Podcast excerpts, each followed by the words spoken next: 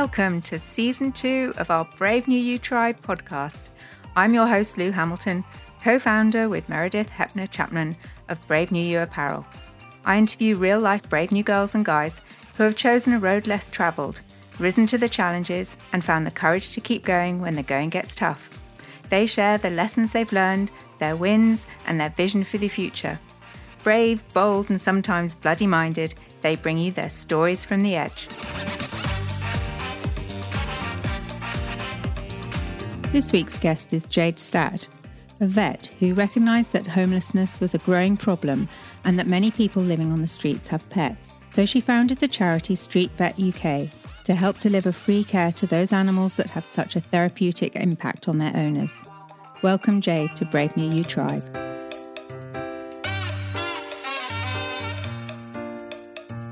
Hi, Jade. How are you? Yeah, I'm good. Thank you. How are you? I'm very good. I'm wondering how, in lockdown, um, Street Vet has been managing to work and reach people and look after those who are living on the streets, uh, their dogs. I guess it's been varied, if I'm honest. So at the beginning, we all of the clients, their dogs have got a tag um, with our out of hours number. So it's a free phone number, so that obviously if they don't have credit on their phone or they don't have a mobile, they can get in touch. So we have actually found we've had contact it's increased by over 100% our calls since lockdown which is alarming but also good because otherwise we, we wouldn't be getting in touch with them at all because our outreach had to stop as a result of, of covid-19 because normally the vets and nurses go out with a soup kitchen and obviously all the soup kitchens any big gatherings all stopped. So we started off just responding to calls. A lot of those calls were to do with food because again they used to get the food from us. So we've started well we did a lot of targeted outreaches where we met up with clients at specific locations and obviously socially distanced dropped off food dropped off chronic medications. And in the same way as we normally work if any of our dogs needed emergency treatment then we would fund them to to go into a vet. So but it, i guess it was it was limited because vets at different stages have increased the things they were able to see, but anything emergency wise obviously went straight into the straight into practice. Going back to younger days, had you always had animals? What was what led you to train as a vet in the very beginning? Usually, when you speak to people in the veterinary world, like their parents were vet or their uncle, or you know, they grew up on a farm or something, like no, no pets, none. Um, nagged for them, begged for them. Um, eventually got gerbils that we hid from my dad. But it was a book. I read um a book by it's Virginia Vale, and it, it's about a daughter and her dad owns a vet practice and it, it's her sort of just loving what he does and going on all these sort of adventures with the animals. So i was about 11 when i read them and that was it. I was done. I decided i wanted to be a vet. So i started going you can't do this so easily now but i started to see practice with a vet from the age of 12 so yeah and i'm i'm a pretty determined human being when I put my mind to something. So that was it. I did nothing else, just a vet. So yeah, I got my first dog. Yeah, when I was twelve. I did a lot of nagging, but I got I got it in the end. But yeah. And that dog must have been very well cared for. Yeah, so he was chocolate Labrador, and yeah, my parents had had dogs growing up, but they were very much wanted us to be me and my brother and to be responsible. So yeah, when we when we got him, yeah, they're they're life transforming. But yeah, I was a big chocolate Labrador person.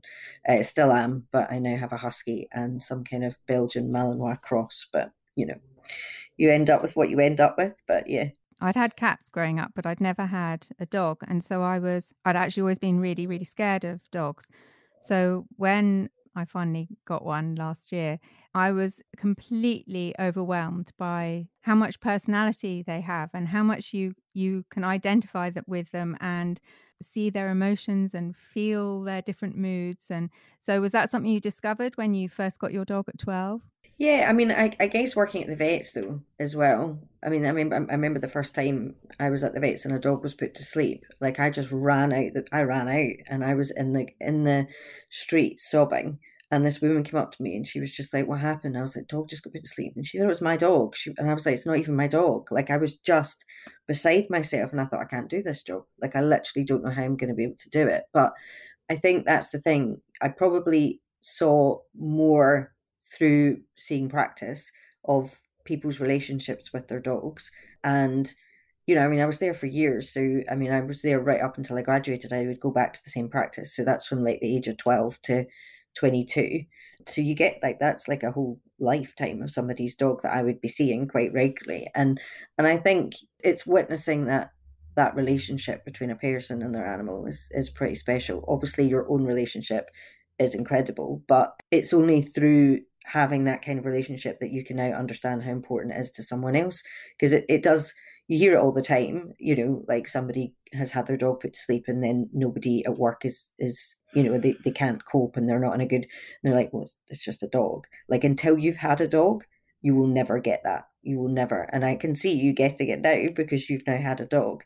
But it's it's a relationship like nothing else you'll ever experience. And I always when people turn around they say to me, I've got a dog and it's the first dog I've ever had and I, I actually can't believe like you look back at your life and think, How did I not have one? Like how have I missed this piece of just wonderfulness out of my life? And it's very special uh, in my opinion. And that passion, quite often when we're sort of educated through our passion, it can sort of turn a little paler. And uh, so I wondered whether in your training, was it sort of fairly traditional? Uh, what was that like for you? Training to be a vet, yeah. I mean, I think, I mean, it's really hard. Um, I'm not gonna, I can't sort of paint it up any other way, but I guess the bit for me is when you first go to vet school, you're so used to being an achiever. You know, you've worked really hard, you're used to being top of your class. And then you get into vet school and you're in a room with all these other people that used to be top of their class. And I remember, I'll never forget it. Like the first thing one of my lecturers said was, look around you. He's like, because one of you is going to be bottom of this class.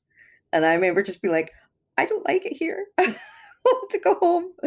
But it's true. You know, I was working and, and had, you know, amazingly smart colleagues and and you know determined all the things that you think are unique in you they've all got them in bucket loads.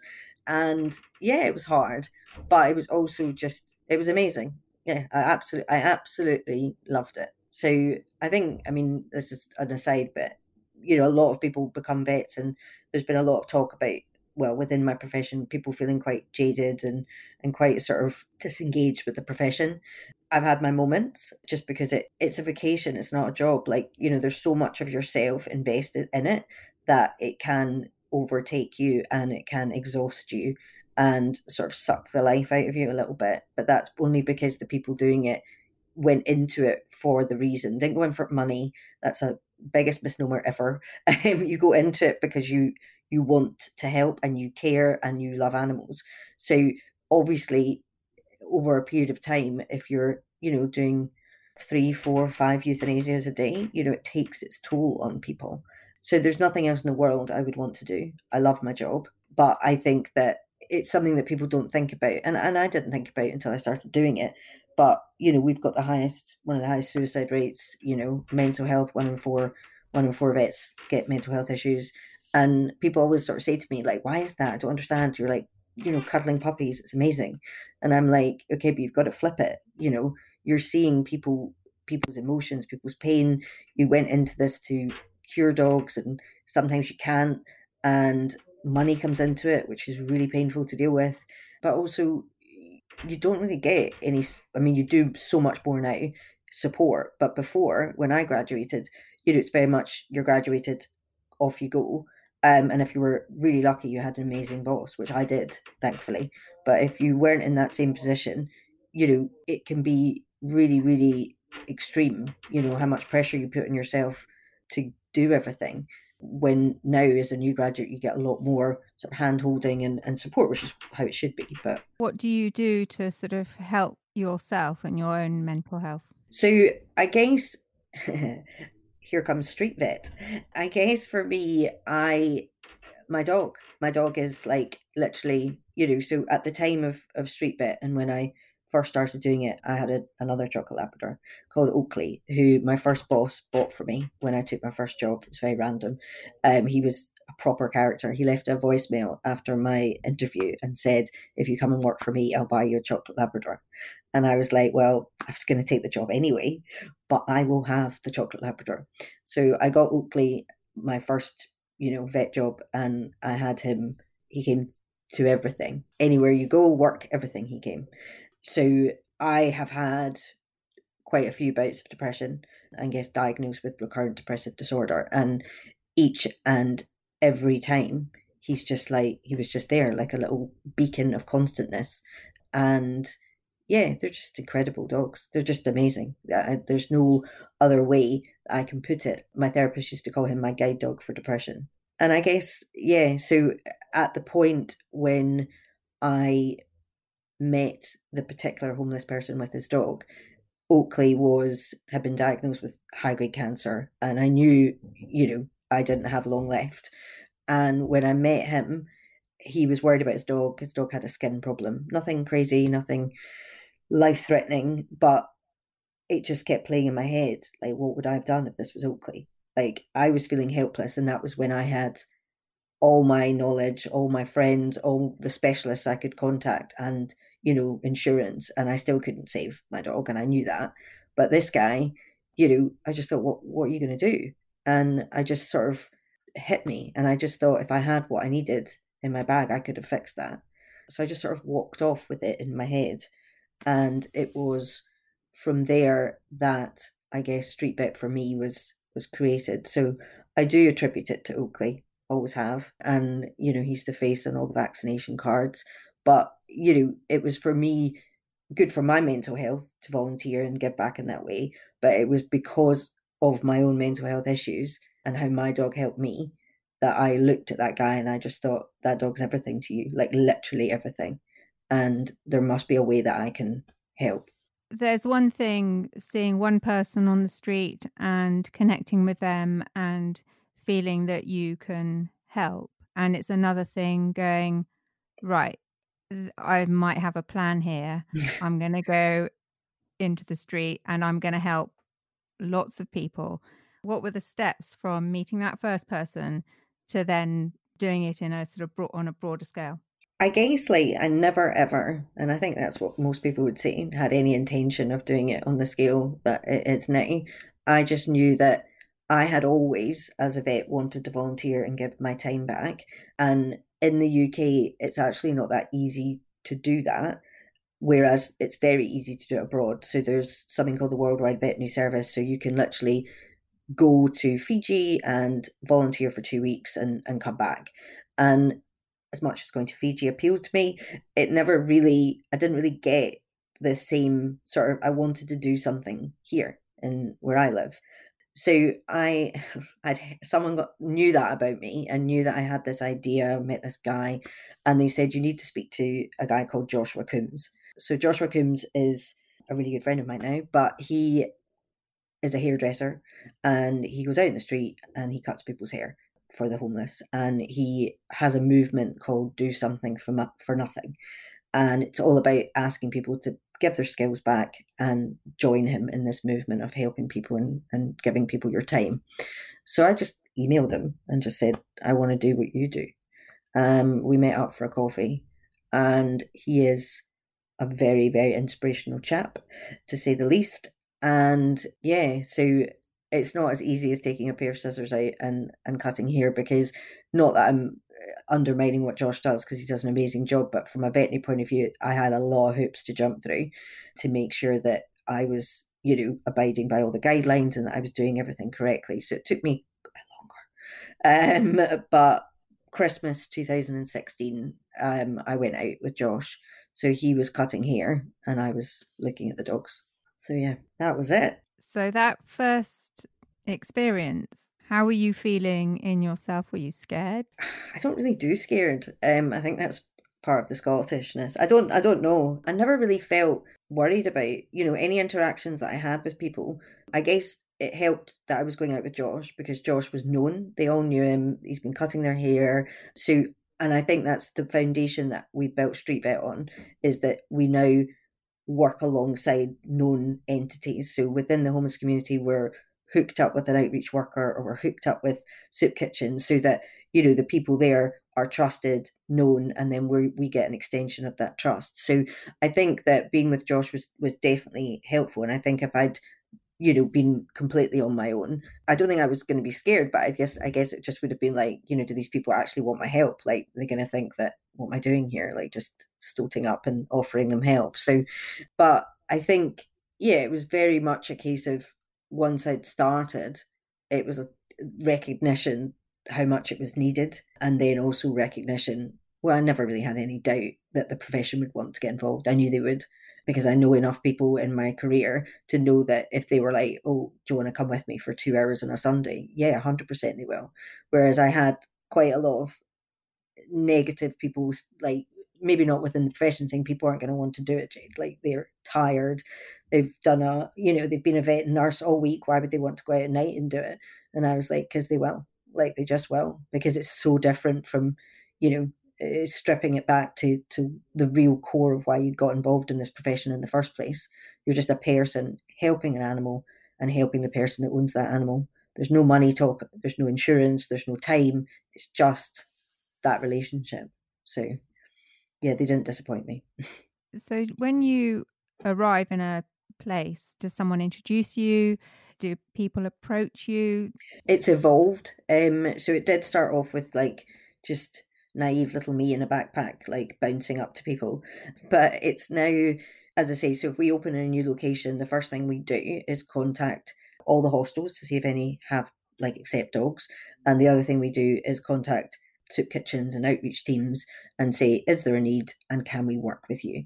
Because the, the whole essence of Street Vet is that we're not asking people to come to a vet's, we're not asking people to come into a location, because that's what I discovered through doing it and talking to our clients is that that's the part that's the sticking point so you know there's never a situation where somebody with a had an emergency couldn't turn up at pdsa or you know blue cross and, and get help but there is always that barrier in their mind because a lot of our clients obviously have slipped through the cracks of society. They they're completely disengaged. They are distrustful um, and for sometimes obviously sometimes very good reason. They've got mental health issues. They're worried about being asked for donation. They're worried about sitting in a waiting room with everyone looking at them and also proving they're homeless which is not an easy thing to do impossible to do actually so what what street vet was doing which was different is we were seeing people in their own environment where eligibility was determined by the people we were working with the fact that we were in the community we were seeing them ourselves but also where they felt safe and comfortable. And, you know, eh, I guess you just build up trust. So you, you don't rock up and people immediately trust you. They just don't. And that and that's fine. And and whenever we have volunteers coming on and say, Oh yeah, I want to do it, you're like, okay, well don't expect to see hundreds of dogs because you won't. You know, you could go in a new location and be at that soup kitchen for five weeks before anyone will come and speak to you with their dog because they want to know that they trust you and that's quite that's been quite a normal pattern i would say now that street vet's a bit more known and we have a reputation hopefully that says we are about keeping people with their pets. We don't we're not you know we are an engagement service we're trying to help. Then i think we're getting people coming to us more more readily at the beginning. But yeah it just takes time. There was also somebody else in the country mm-hmm. doing a very similar thing and you somehow came together. How did. how did that come about? uh, the power of social media. Yeah and the, so my co-founder um, is a vet. His name's sam joseph and he and I came up with the same name because you know it's very original, Street Vet. And so he had uh, created a, a, Facebook group, and he was going out with a backpack and checking on people's dogs in North London, same as me. So uh, yeah, I just messaged him and I was like, let's let's meet up. So we did, and thankfully got on all right. Um, and decided that together we could do a lot more than we could separately. So yeah, so we founded Street Vet as a not-for-profit organisation in April 2017, and then we got charity status January 2019. So you've touched on sort of replicating yourselves so not just you and him going out on the street and and the few people that you know and have worked with. Um, you've actually spread it out across the country. So how has that rolled? Yeah, it kind of exploded, which is a great thing because it, it, it means that it's needed and it's working. But it's been a, quite a journey, obviously, because neither of us planned it. But yeah, so it was started in London And then I had always said that when I went to Brighton, I saw a lot of people with dogs. So I wanted it to go to Brighton. And luckily, unluckily for one of my best friends, she's a vet and she lives in Brighton. So um, I pretty much asked her if she would lead it in Brighton. So it started in Brighton, and then Sam went to Bristol University. So he had a lot of friends up there, and also uh, there's a problem there. So it sort of went London, Brighton, Bristol, basically.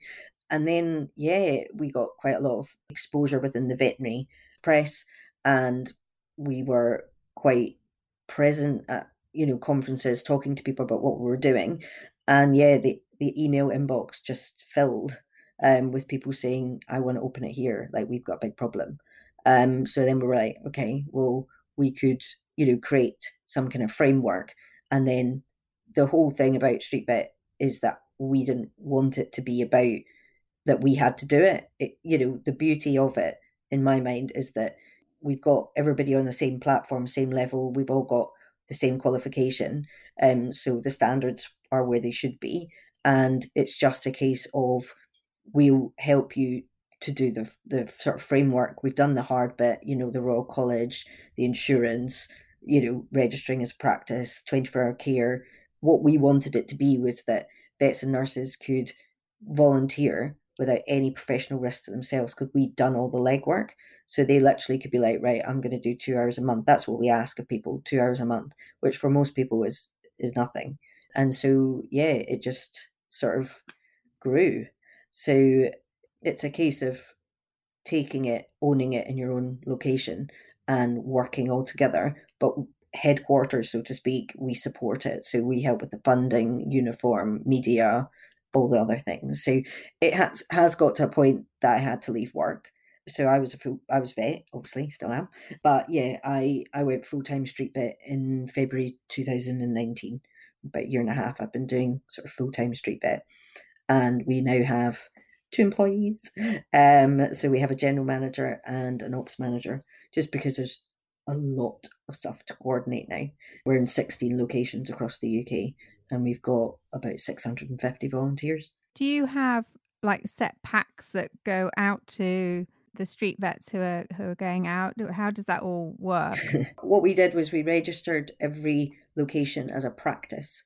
So as a vet practice with the Royal College. So what that means is that if you're registered as a veterinary practice, you can open your own drug account, but if you're doing that, you also have to have an inspection to make sure you're obviously keeping the drugs properly. So it's called the Veterinary Medicines Directorate. So we had meetings with them right at the beginning to say, how can we do this where it complies and we can do everything we're meant to and, and no one had ever really done it before so you know they, they were amazing they came we had a meeting and we we worked it out and then within six months of a new street vet location opening we have an inspection to make sure we're compliant and if we are, we then don't have an inspection for another four years. So it's very much basically like running 16 mini practices around the UK. So it has been done in accordance with with everything that that we're meant to do. And that that was the hard bit. Um that's where all the the kind of dotting the i's and, and crossing the t's come in. But so yeah so every location has a has a drug account.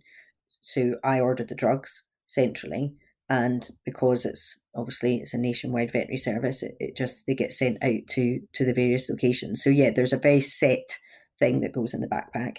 Um, but obviously if we see a dog that needs something else they can contact me and if i order it it'll be there within 24 hours so that's how it works we also have an amazon wish list for every city which we did so that because people do like to be things so you know if if you've so we've got a dog, for instance, that is getting really elderly and arthritic. So we put up on our uh, on our social media that we want to buy this particular dog a, a, a, stroller, you know, so that the owner can can help the dog with getting around, and then people, you know, go onto the Amazon wish list and, and contribute to it. So we've got leads on there, collars, toys, all that kind of stuff. The backpack, you know, stuff for the backpack when we open up a new city. Um, and the public are amazing. Like they they are amazing. And the veterinary profession is amazing. They've supported us with, you know, pro bono um, procedures. And we also have drug companies that have supported us right from the beginning and they give us certain drugs for free. And yeah, eh, you know, without that, the power of everybody believing in it, like it wouldn't have have escalated where it has, but also we wouldn't be able to keep doing it. you know, we've got support from the pet industry in, in terms of giving food and also you know, we've got these, well, I don't know if you do know or don't know, but we just won a prize to start street vet accredited hostels, which, you know, was just something we thought of. And now it's like, oh, now we have to do it.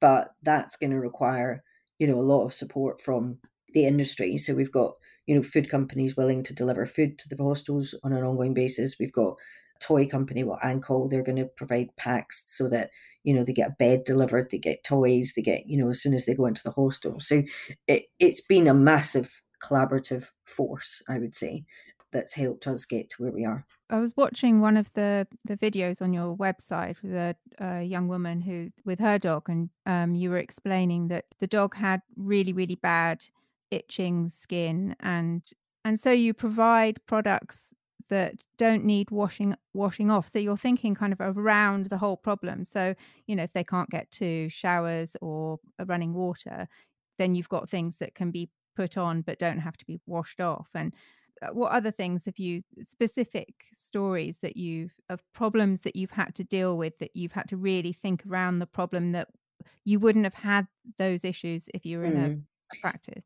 Yeah i mean I, I guess a lot of it's to do with compliance and it's not because the owners don't want to comply it's that maybe they, they actually can't. So yeah i mean bluebell is an example definitely. You know if you if you don't have access to that's why we we stock shampoos for that reason that are foam and, and they don't have to be washed off. We certain ear products that we'll use we use specifically where we can instill it and then you don't have to do anything for another week. We do have certain um, things that are longer acting for that reason because we want to do as much as we can when we're physically with the animal rather than having to give the owner the responsibility of of maybe remembering because their their lives are chaotic you know they they don't have a normal routine. They can be moved on they can you know things happen. So it's easier for them and easier for us if we can do as much as possible ourselves. But against whenever we have like a a, a sick you know if we have a, a, sick patient who is living on the street it, it, it does change how you have to think because well you've got there's so much more to think about. So it's firstly it's the owner and how if you have to take that pet into a hospital and it may have to stay for a period of time it's how it's going to affect them. Are they going to be able to cope with that um, mentally? But also it's if we had a dog with a fracture for instance you know what about the aftercare? Where's that dog going to recover? You know it can't go back on the street. It can't or you know if they've just had a big surgery you, they can't go back on the street per se. So it's it's thinking about that side of it and you know rehabilitation.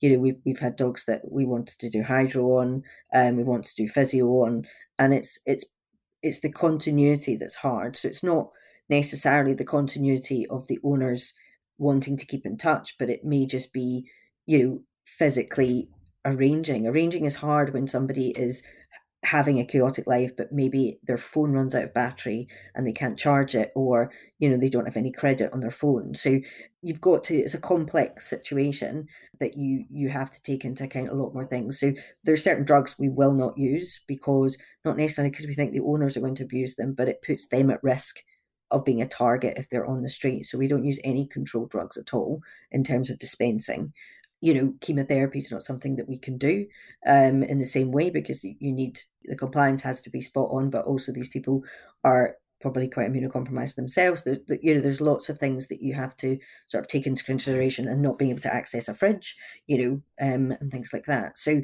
yeah, you you do have to think differently. I think certainly, you know, taking a blood sample on Oxford Street you know it's not something i ever thought i'd have to do or a urine sample or you know but but that's what you're doing. You're you're doing things in very precarious unexpected situations. But we have a conference or that would be our third conference and would be this year but i don't think we'll be having it. But we designed that a to say thank you to the volunteers and to give them a cpd um, for free but also so that we could you know it's called the art of street vetting and what we try and do is get specialists in to talk about, you know, different so dermatology or cardiology, but with the the frame of mind that we're, we're we're on the street. We want practical things that we can do that allow us to be pragmatic, but we're not going to, you know, if we have an animal that needs a certain thing, we're not going to not do it because of cost if we can do it, but we want to be sort of practical. So yeah, we have like dermatologists that come and neurologists. We've had like amazing talks um, from people who really sort of get get into the idea of of that's the kind of sort of veterinary medicine we're trying to practice. So you talked about your own mental health and how has that been since you've developed Street Vet? I'm not going to lie, my mum and dad were like, you're like a nightmare, you know, because I just decided as a result of, you know, certain mental health things to reduce how many days a week I was doing as a vet. And they were like, they know me. So it, when I get my head into something, like I can't give a little bit of me, I give all of me. And so they were like, you know, this is worrying us. Like, you're going to then give all of yourself to something else and and i guess like there's no way that i can say that haven't because i have um and street vet became something like i did before work during work after work but i think it's just a different balance because i do miss being a vet and i am going back to being a vet one day a week um and i'm cutting you know my street vet hours are reducing as things are getting a bit more sort of stable but i think what I get from street vet is something that I didn't get from. I'm not saying I didn't get from being a vet because I get different things from being a vet, but it's the ability to help and never having to say. Because when you're in veterinary practice, you can't always help. You can't because it's not always. You know, you don't have the final say uh, in a lot of things, and and I don't have the final say in street in a lot of things because obviously it's up to the owners. But I've got the ability to give them options that they did not have, and that is something that is incredibly rewarding, but also just the relationships that you it's a double-edged sword i'm not going to lie. Like you get close to people you care about them and they are in a subset of the community that is incredibly vulnerable you know the average age of a male person on the street is 46 you know um life expectancy so it is a double-edged sword it helps my mental health but there are times where it is damaging because it hurts. You know, you're exposing yourself to to everything. And if you're the kind of person, which most vets and nurses are, where you go into this profession because you want to help and you want to care and you want to fix. That's the worst bit. We're fixers.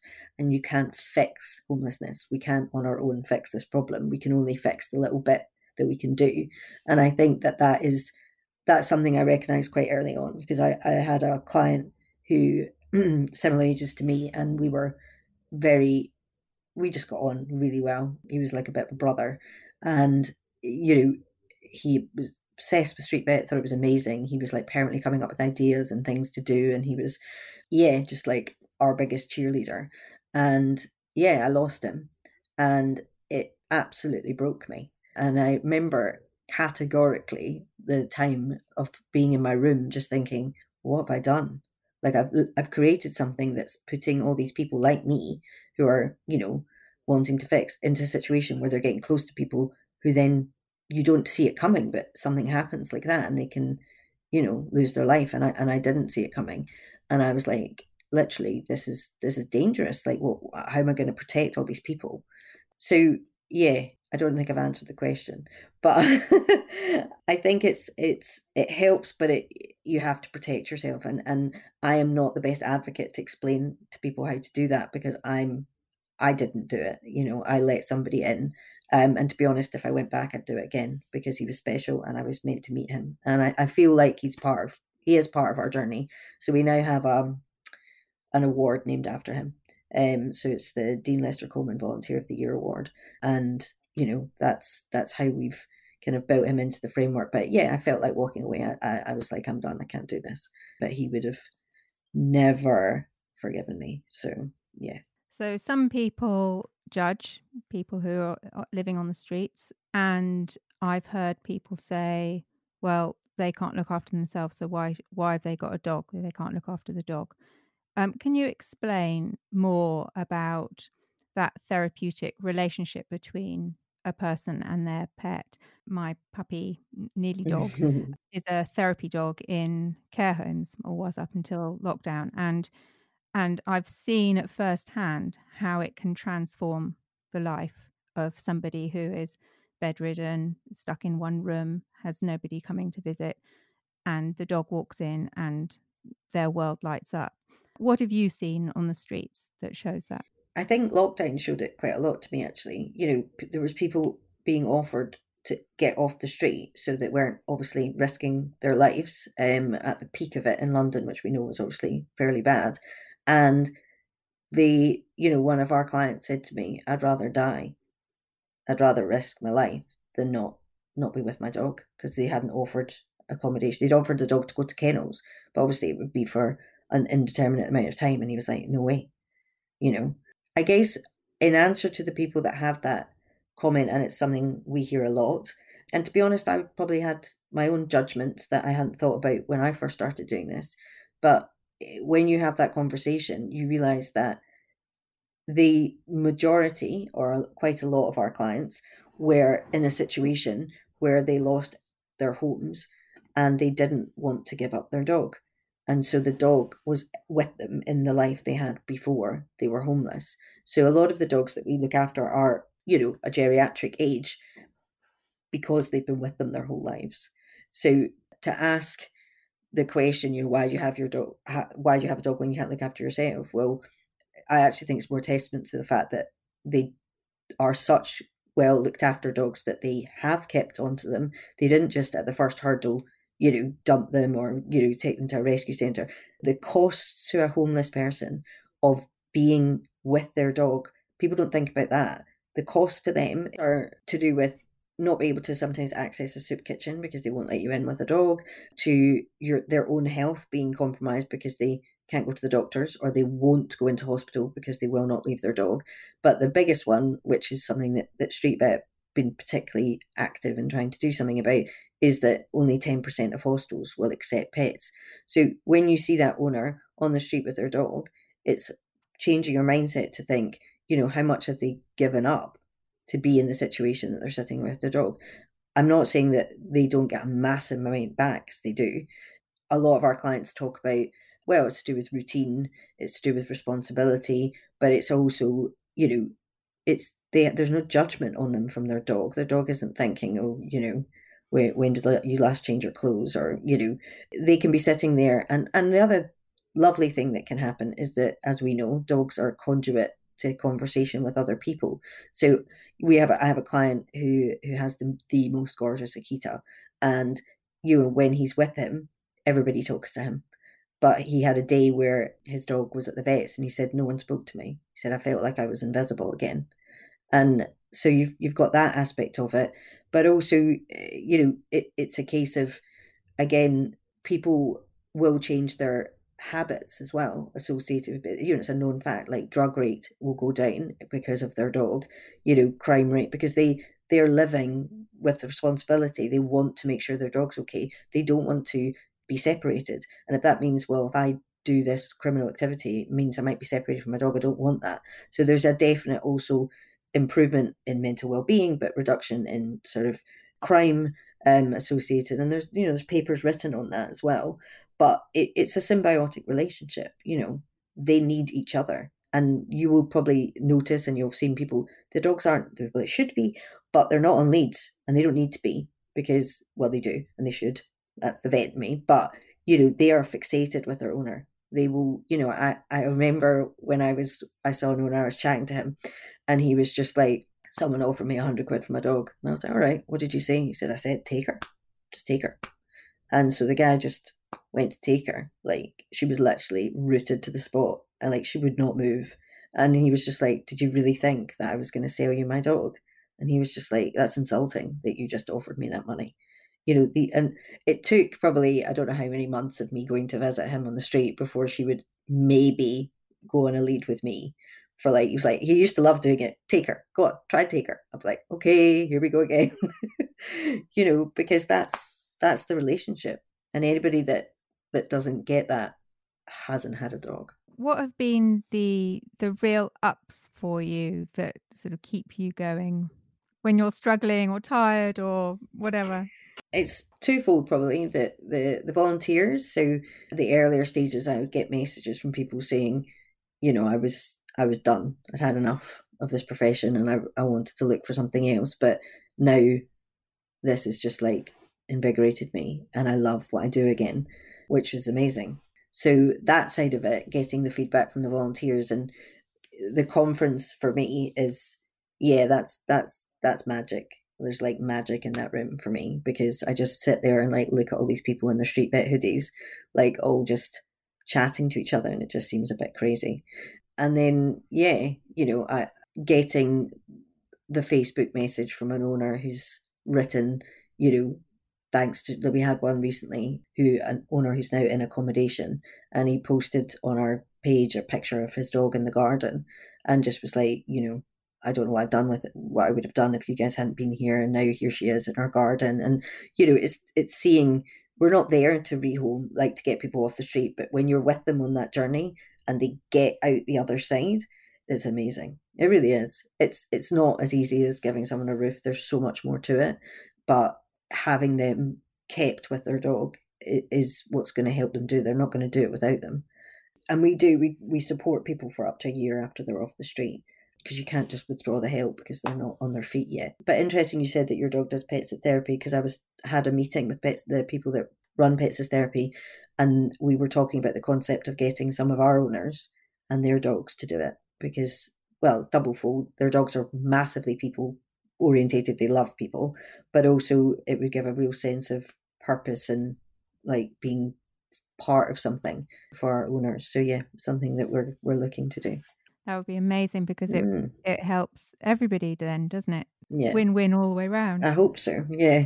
I've got too many projects I want to do. What else are your sort of possibilities for the future, your vision for the future? We do obviously want to keep opening in more locations. COVID 19 has affected everybody, um, all charities. So I think we just opened Norwich before COVID 19. So, you know, they're literally just getting their outreaches back now. So but yeah, I think how we do it is mostly vets and nurses get in touch with us and and say that there's a need and we go through a process of setting up. So I I don't have any in the pipeline in my own mind because we've just our focus has just been sort of redirected.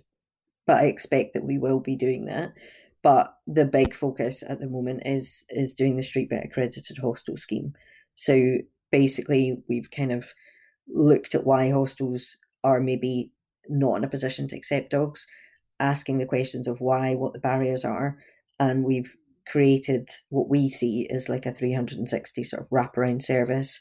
So we do the vet stuff, obviously, we provide the food, we provide the toys, we provide a policy for the hostel because a lot of hostels have a policy, but it's maybe not as extensive as it should be. Like what happens if the owner ends up in a hospital, who's having the dog, you know, quite detailed, standardized.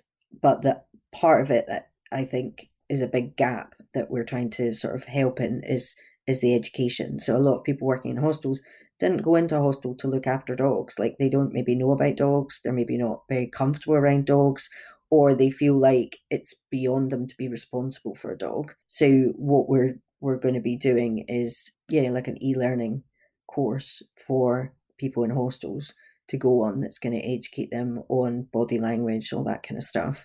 And there'll be an accreditation pack for the hostel and also for the owners. And we're also going to have telemedicine platforms in every hostel so that if there's something urgent, because we're all volunteers, they can go on a telemedicine platform, get immediate advice. And then if it is an emergency, then they go straight to where they need to go and we'll fund it. If it isn't an emergency, then we can arrange a visit at another point. So yeah, that's that's the project. So yeah, just getting all the the pieces of the puzzle together because very fortunately we won um, some money to do this project. So yeah, we're just putting all the pieces together and trying to trying to get it done or get it started. It's very challenging being at the sort of forefront of something, pioneering something, pushing it to the edge. How would you define courage? I think the thing for me is um, I get described as a dog with a bone by most people that know me. So if I really believe in something, I think you can get others to come with you on that journey, especially if I guess you can show them. It's all about, you know, what I can see, what I saw as the benefit that day when I met that man with his dog. I know that every single one of the vets and nurses going out in the street, they're going to see that somewhere too and it's it's just that ripple effect that everybody's seeing so i wouldn't say that i don't know i guess i've never thought of myself as uh, you know as having courage in that way but i guess it's being able to stand up and say this needs to happen and we need to change it. But I think a lot of people see things that need changing all the time. But I guess it's having the power of your convictions to not give up on it and just you know, it might look like Street went like that. It did not. you know, it, it, went all over the place. And we've had a lot of kicks in the face um, at various sort of junctions where I was just like, oh my God, I'm done. Like, this is too hard. I can't do it. But it's, yeah, it's just not giving. I'm I'm not one to give up. If, if something really matters to me, then, then I won't. And I think it's, it's that kind of grit that gets you to where you need to be. It's not it's not easy. It's definitely not easy, but it's the reward of it is I don't know. I, I, I don't think I could have stopped. I felt like I had to do it. I felt like I was uh, maybe going to sound a bit, but I felt I was meant to do this. And so at times when I thought about not doing it, I was just like, well, I can't stop. I can't go back. I can only keep going. You're definitely a real life brave new girl. Who would you recommend as a as another brave new girl to interview? I would recommend Nikki Stevens. She used to be a vet nurse, but she's now founder of an organisation called IAPWA, which is the International Aid for Protection and Welfare of Animals. But she was a massive inspiration to me um, when I started. Like I remember I spoke to her on the phone and I was like, I thought like in the charity world, like it wouldn't be like this. And she was like, Yeah, I thought that too. You think everyone's Mother Teresa. You learn who, you know, the people are that you need to speak to and who you're gonna have your back. And she she's basically, I'm sure you'll look at it yourself, but she went on holiday to Borneo, saw a dog and was like, Oh, we better take that to the vet. And everyone looked at her like, The vet? And yeah, she's just basically stopped the meat trade in places she stopped. Oh, she's just done all over the world. She's a force to be reckoned with um, and a really, really awesome person. She sounds definitely like someone I'd love to interview. Yeah. Thank you, Jade, for showing us how important it is for people living on the streets to have their pets, and to your Street Vet charity for providing the kind of care that these animals need so that they can keep up their therapeutic relationships with their owners. I really appreciate your time here and sharing your journey. And it's absolutely amazing work that you're doing. Thank ah, you. I want to cry. really powerful stuff. Thank Keep you. going um, and look after yourself too. I will. Thank you, Jade. And no goodbye. Bye. Thanks, Jade, for showing us how important it is for people living on the streets to have their pets and to your Street Vet charity for providing the kind of care these animals need so that they can keep being there for their owners. You can find out more about Jade's work at www.streetvet.co.uk and follow her on at streetvetuk underscore. Thanks also to Podstar PR for producing the series and to you, our tribe, for listening. Download, rate, and review on your podcast provider so that we can keep bringing you this free podcast. Goodbye for now, and see you next time.